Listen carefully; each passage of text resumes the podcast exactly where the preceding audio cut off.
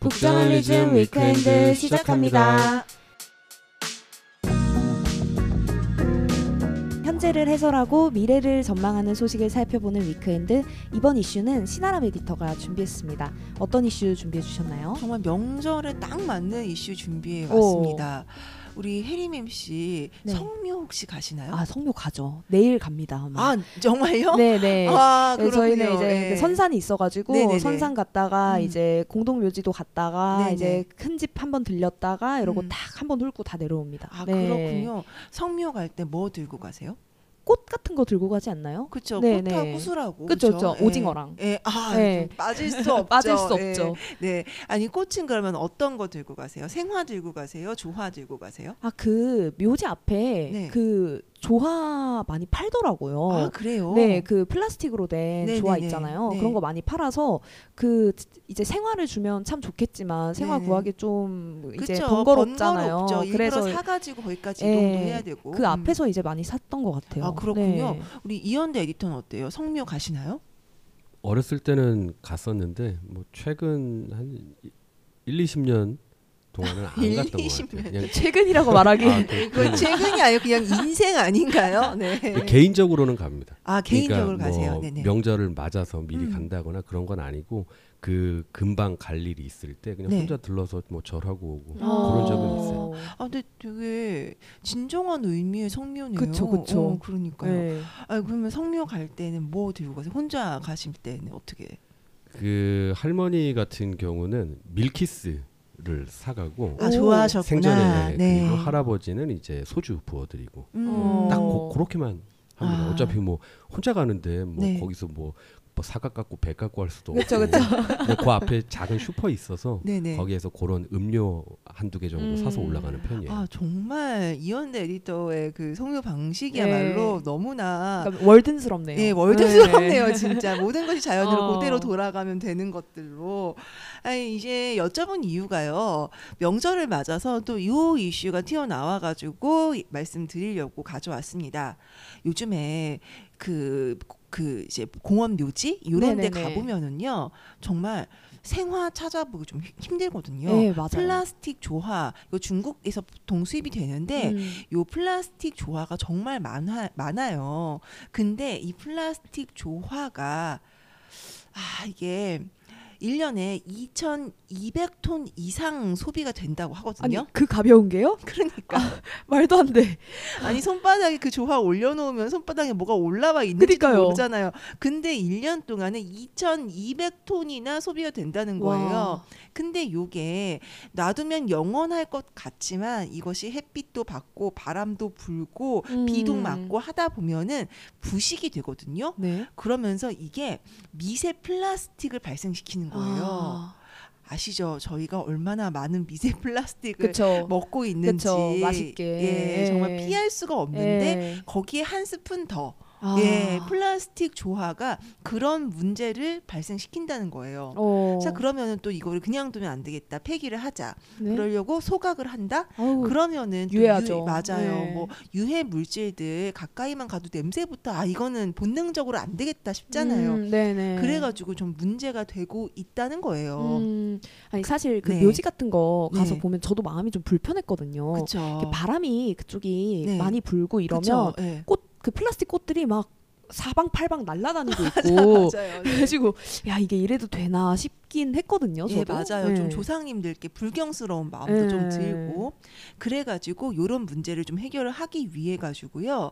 전국 공원 묘지, 묘지에서 플라스틱 조화를 헌화용으로 이제 쓰지 말고 음. 생화를 쓰자. 어. 생화는 시들면 무덤 옆에서 자연으로 돌아가니까 그쵸. 이런 이제 운동을 하고 있다는 거예요. 음. 근데 정작 네. 이게 국립묘지에서는 그 운동에 참여하기를 거부하고 있다는 거죠. 뭐야 국립인데요? 그러니까요. 어. 아, 그래가지고 이게 조금 문제가 되고 있어요. 그렇구나. 아니 이, 이 플라스틱 조화를 웬만하면 쓰지 말고 생화를 헌화합시다라는 이 운동을 시작한 게 경남 김해 지역 공원 묘지들이거든요. 네네. 이제 이제 그 지역에서 아 우리 웬만하면은 헌화할 때는 생화를 쓰도록 합시다라는 식으로 이제 캠페인도 하고 음. 방문객들한테 안내도 드리고 이런 식으로 시작을 했어요. 네네. 그래서 이게 점점 점점 퍼져가지고 이제 뭐 경남, 부산 요 지역뿐만 아니라 충청, 경기 지역까지 빠르게 퍼지고 있는 거죠. 어. 근데 이 국립묘지에서는 아 우리는 거기에 참여를 못하겠다. 왜냐하면은 네. 1번 우리는 일단 규모가 너무 크다. 아 관리가 어렵다. 네, 그러니까 생활은 왔는데 시들었어요. 근데 음. 그게 가만히 있으면은 좀 그러니까 그렇죠. 벌레도 거- 꼬이고. 예, 거두어가지고 뭐 이렇게 옆에다 네. 놓- 뒀든지 해야 될 텐데 그게 너무 힘들다라는 것이 첫 번째 음. 이유고요.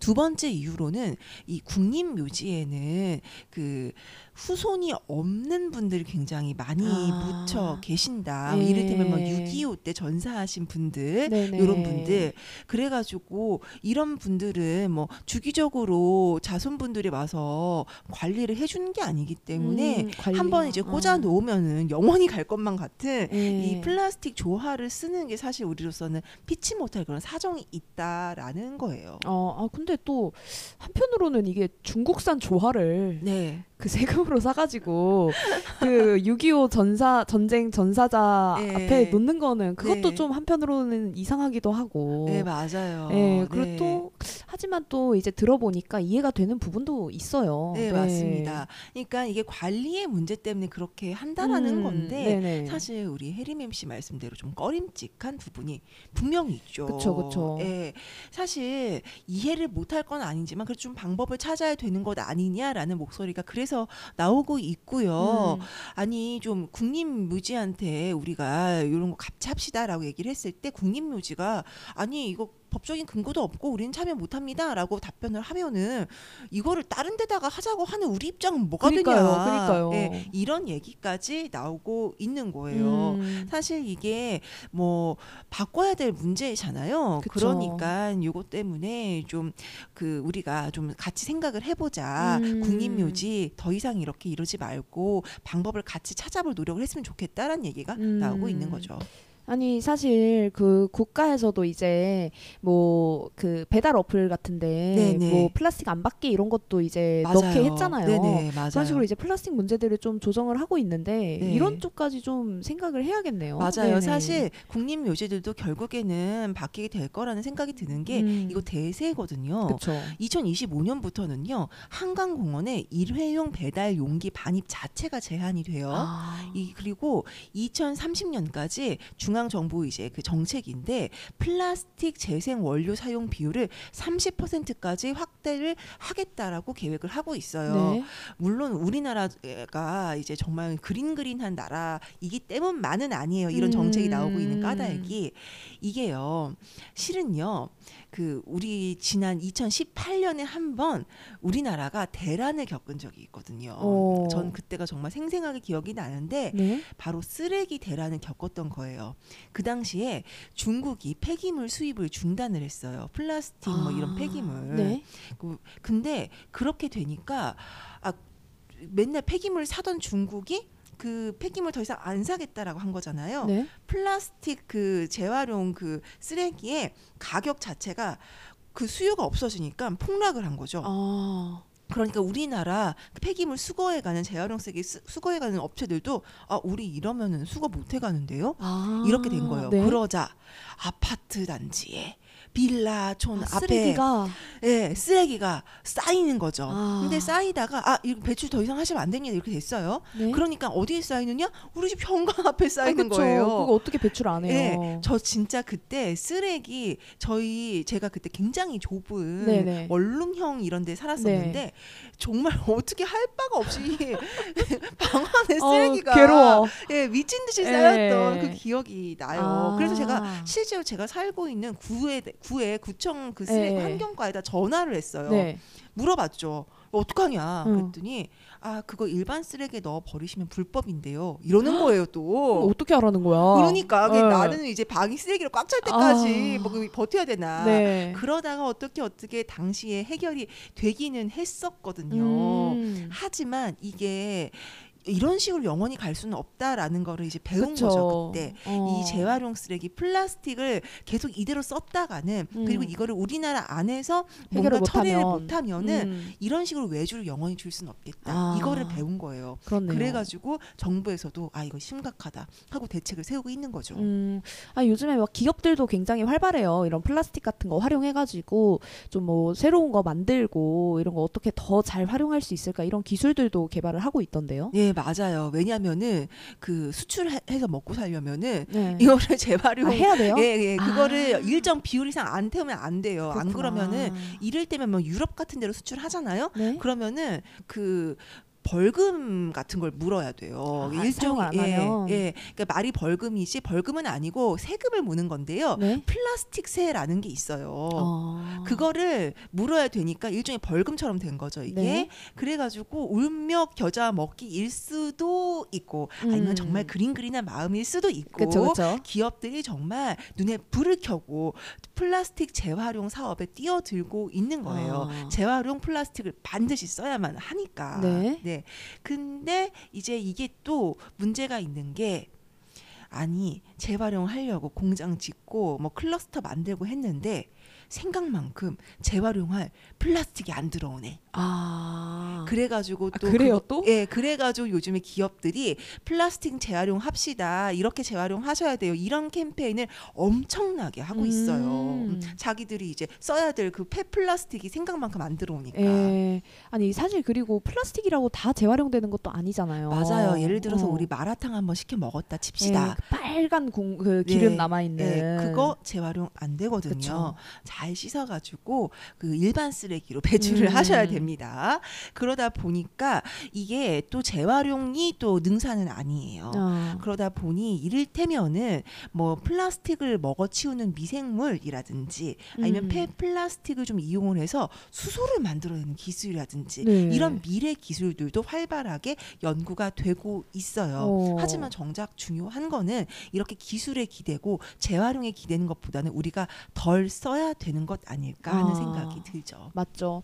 우리 또 지난 이슈에서 그 숲속의 생활 이슈에서도 네. 이 설명절 기간 그 책 선물하자 쓰레기 네. 안 나오는 네. 뭐 이런 얘기도 함께 나눠봤는데 정말 뭐 선물뿐만이 아니라 이 명절 때는 뭘 많이 사 먹잖아요. 맞아요. 네. 네. 제가 오늘 그 이제 본가로 내려가는데 네. 어머니가 말씀하신 음식 개수만 해도 그 1분 동안 10개를 막 쏟아내시더라고요. 그쵸, 그쵸. 그리고 그거 싸 주실 거잖아요. 맞아요. 그럼 또 비닐 이제 또 그 뭐 보냉백 이런 것까지 함께 사용이 되니까 정말 쓰레기 많이 나오거든요. 어쩔 수 맞아요. 없이. 맞아요. 네. 그래서 요즘에 새로운 트렌드가 생기고 있다고 합니다. 어. 우리 지난 시간에 그한 번 그 숲속의 생활 코너에서 이야기 나누었던 것처럼 책을 주고 받는 것도 좋지만 네. 아 정말 이분은 내가 세- 살아 생전에 음. 책이란 걸 읽는 걸 못 봤다. 없다. 네. 아. 이런 분에게 선물을 해야 된다면은 이제 우리가 꼭 책을 고집할 수는 없지 않겠어요. 음. 그래서 일반적으로 주고받는 명절 선물에 해당하는 것을 조금 이제 주고 받으면서도 어떻게 하면 이 쓰레기를 덜 남길까 하는 고민들을 이제 업계 에서 하고 있는 거예요. 어, 네. 왜냐하면은 이러한 요구가 소비자로부터 나오고 있으니까. 음. 그래서 백화점에서 보통 선물 사서 보냈다? 그러면 뭐 생각나세요? 백화점에서 뭐 한우 같은 거 보내지 않을까요? 맞아요. 네. 저도 한우 선물 세트 음. 받아본 적이 있는데요. 어. 백화점에서 오면은요 무슨 그 러시아 인형 있잖아요. 그거 같아요. 풀어도. 풀어도 예. 아 안에서 계속 나오는. 예, 풀어도 풀어도 아. 포장이 끝나질 않아. 아니 일단 보냉백에 들어 있어요. 예. 보냉백 열었어요. 보냉백도 엄청 고급져요. 예, 예. 열었어요. 그 안에 보자기에 쌓여 있어요. 그쵸 그쵸. 예, 보자기 풀렀어요. 그 안에 나무로 된 고운 상자가 들어 있네. 그 고운 상자 열었어요. 네. 그 안에 스티로폼 들어 있네. 와. 그 스티로폼 안에 뭐가 있냐? 보냉제 들어 있는 거예요. 와. 보냉제를 해치면은 그제서야 나의 스테이크가 나오는. 예, 나온다. 아. 정말 백화점에서 받는 선물 세트는 정말 그러네요. 이게 정말 뭐지 싶을 정도인데 예. 그 보냉백이 특히나 뭐 나무 박스, 어. 보자기 이런 건 뭐 재활용이라도 한다 치지만 그쵸. 보냉백은 사실 어떻게 쓰기가 조금 힘들어요. 그렇잖아요. 예. 고이 뒀다가 여름에 캠핑 갈 때 그 곱디 고운 예. 백화점표 보냉백 들고 갈 수는 그쵸, 없잖아요. 그쵸. 그래서 이 보냉백을 다시 가져오시면은 포인트를 드립니다. 아 백화점들이 그런 걸 네, 하는군요. 그런 걸 하고 있어요. 어. 뭐 롯데백화점도 그렇고요. 그리고 이제 현대백화점도 그렇고 그런 데서 이제 하고 있다고 하고요. 또 신세계 백화점 같은 경우는 아예 그 보냉백에 그 자연 생분해 되는 사탕수수 이제 그 소재를 쓴다던가 오. 아니면 무코팅 재생 용지로 만든 과일 박스를 활용을 한다던가 네. 이런 식으로 소재 자체를 좀 바꾸는 집도 나오고 있습니다. 어, 어, 굉장히 괜찮은 것 같아요. 뭐 안 쓸 수는 없으니까 써서 다시 갖고 오면 뭐. 포인트 주고 이러면은 저도 다시 갖다 줄 것 같거든요. 그렇죠, 그렇죠. 네. 사실 저도 현대백화점 포인트 몇천 점 쌓인다 어. 괜찮거든요. 아유, 너무 좋죠. 예. 예. 그런 식으로 하면은 저는 굉장히 좋을 것 같고 음. 또 이런 것도 있어요. 친환경을 이제 뭐랄까 가치 소비를 하는 이제 그, 세, 그 요즘 소비자들을 위해서 친환경을 이제 내- 표방하는 브랜드들이 있잖아요. 네. 그런 브랜드들 같은 경우는 아예 포장부터 다르게 하는 건데요. 음. 그러니까 우리 어제 이야기 들었던 것처럼 그 네. 보자기 안에 박스 있고 박스 예, 안에 또 예. 유리병에 든 뭐 있고 이런 거 말고 아예 그냥 그 이를테면 파우치 이런 거 있잖아요. 아, 쓸수 있는 예, 거? 평소에 쓸 수 있는 네. 이런 예쁜 파우치 안에다가 넣어서 선물 세트를 음. 구성을 어, 한다든지 기분도 좋겠다. 그렇죠. 네. 그리고 이 파우치에 그 정성을 들이다가 진심이 정말 진심이 되고 나면 뭐도 된다. 린넨 무슨 백 이런 거 있잖아요. 예. 그런 것도 되는 거예요. 어. 예. 그래서 그런 것들이 또 요즘에 굉장히 트렌드로 떠오르고 있다. 그리고 대체육 기업들이 네. 이 명절 선물 세트 시장에 뛰어들고 있어요. 오. 야, 이런 것 굉장히 어, 좀 좋은데요? 예, 신기하죠. 네. 그 대체육 기업들 같은 경우에는 그냥 이제 대체육을 놓으면은 조금 그- 그렇죠, 그렇잖아요. 그렇죠, 그렇죠. 그래서 만두라든지 아니면은 그 뭐 대체육을 활용한 요리 세트, 예, 밀키트 예. 세트 요런 것들을 오. 구성을 해 가지고 내놓고요. 당연히 다회용 보냉백을 사용을 하고요. 네. 뭐 이런 것 들, 예, 이런 트렌드들이 좀 늘어나고 있다고 합니다. 어, 굉장히 좋은 변화네요. 그리고 또 명절에 이제 아까 말했던 것처럼 음식도 굉장히 많이 하고 전 그래서 이제 단단히 마음을 먹고 가거든요. 네. 어떻게든 다 먹어보자. 그쵸. 예, 네. 남기는 음식 없게 하자 이번 네. 명절에는 네네. 또 그런 결심을 하는 것도 좀 좋을 것 같아요. 맞습니다. 예. 그리고요, 우리 명절 음식 하면은 고소한 기름 냄새. 아 그쵸 전 냄새. 네, 예. 이런 거 생각나잖아요.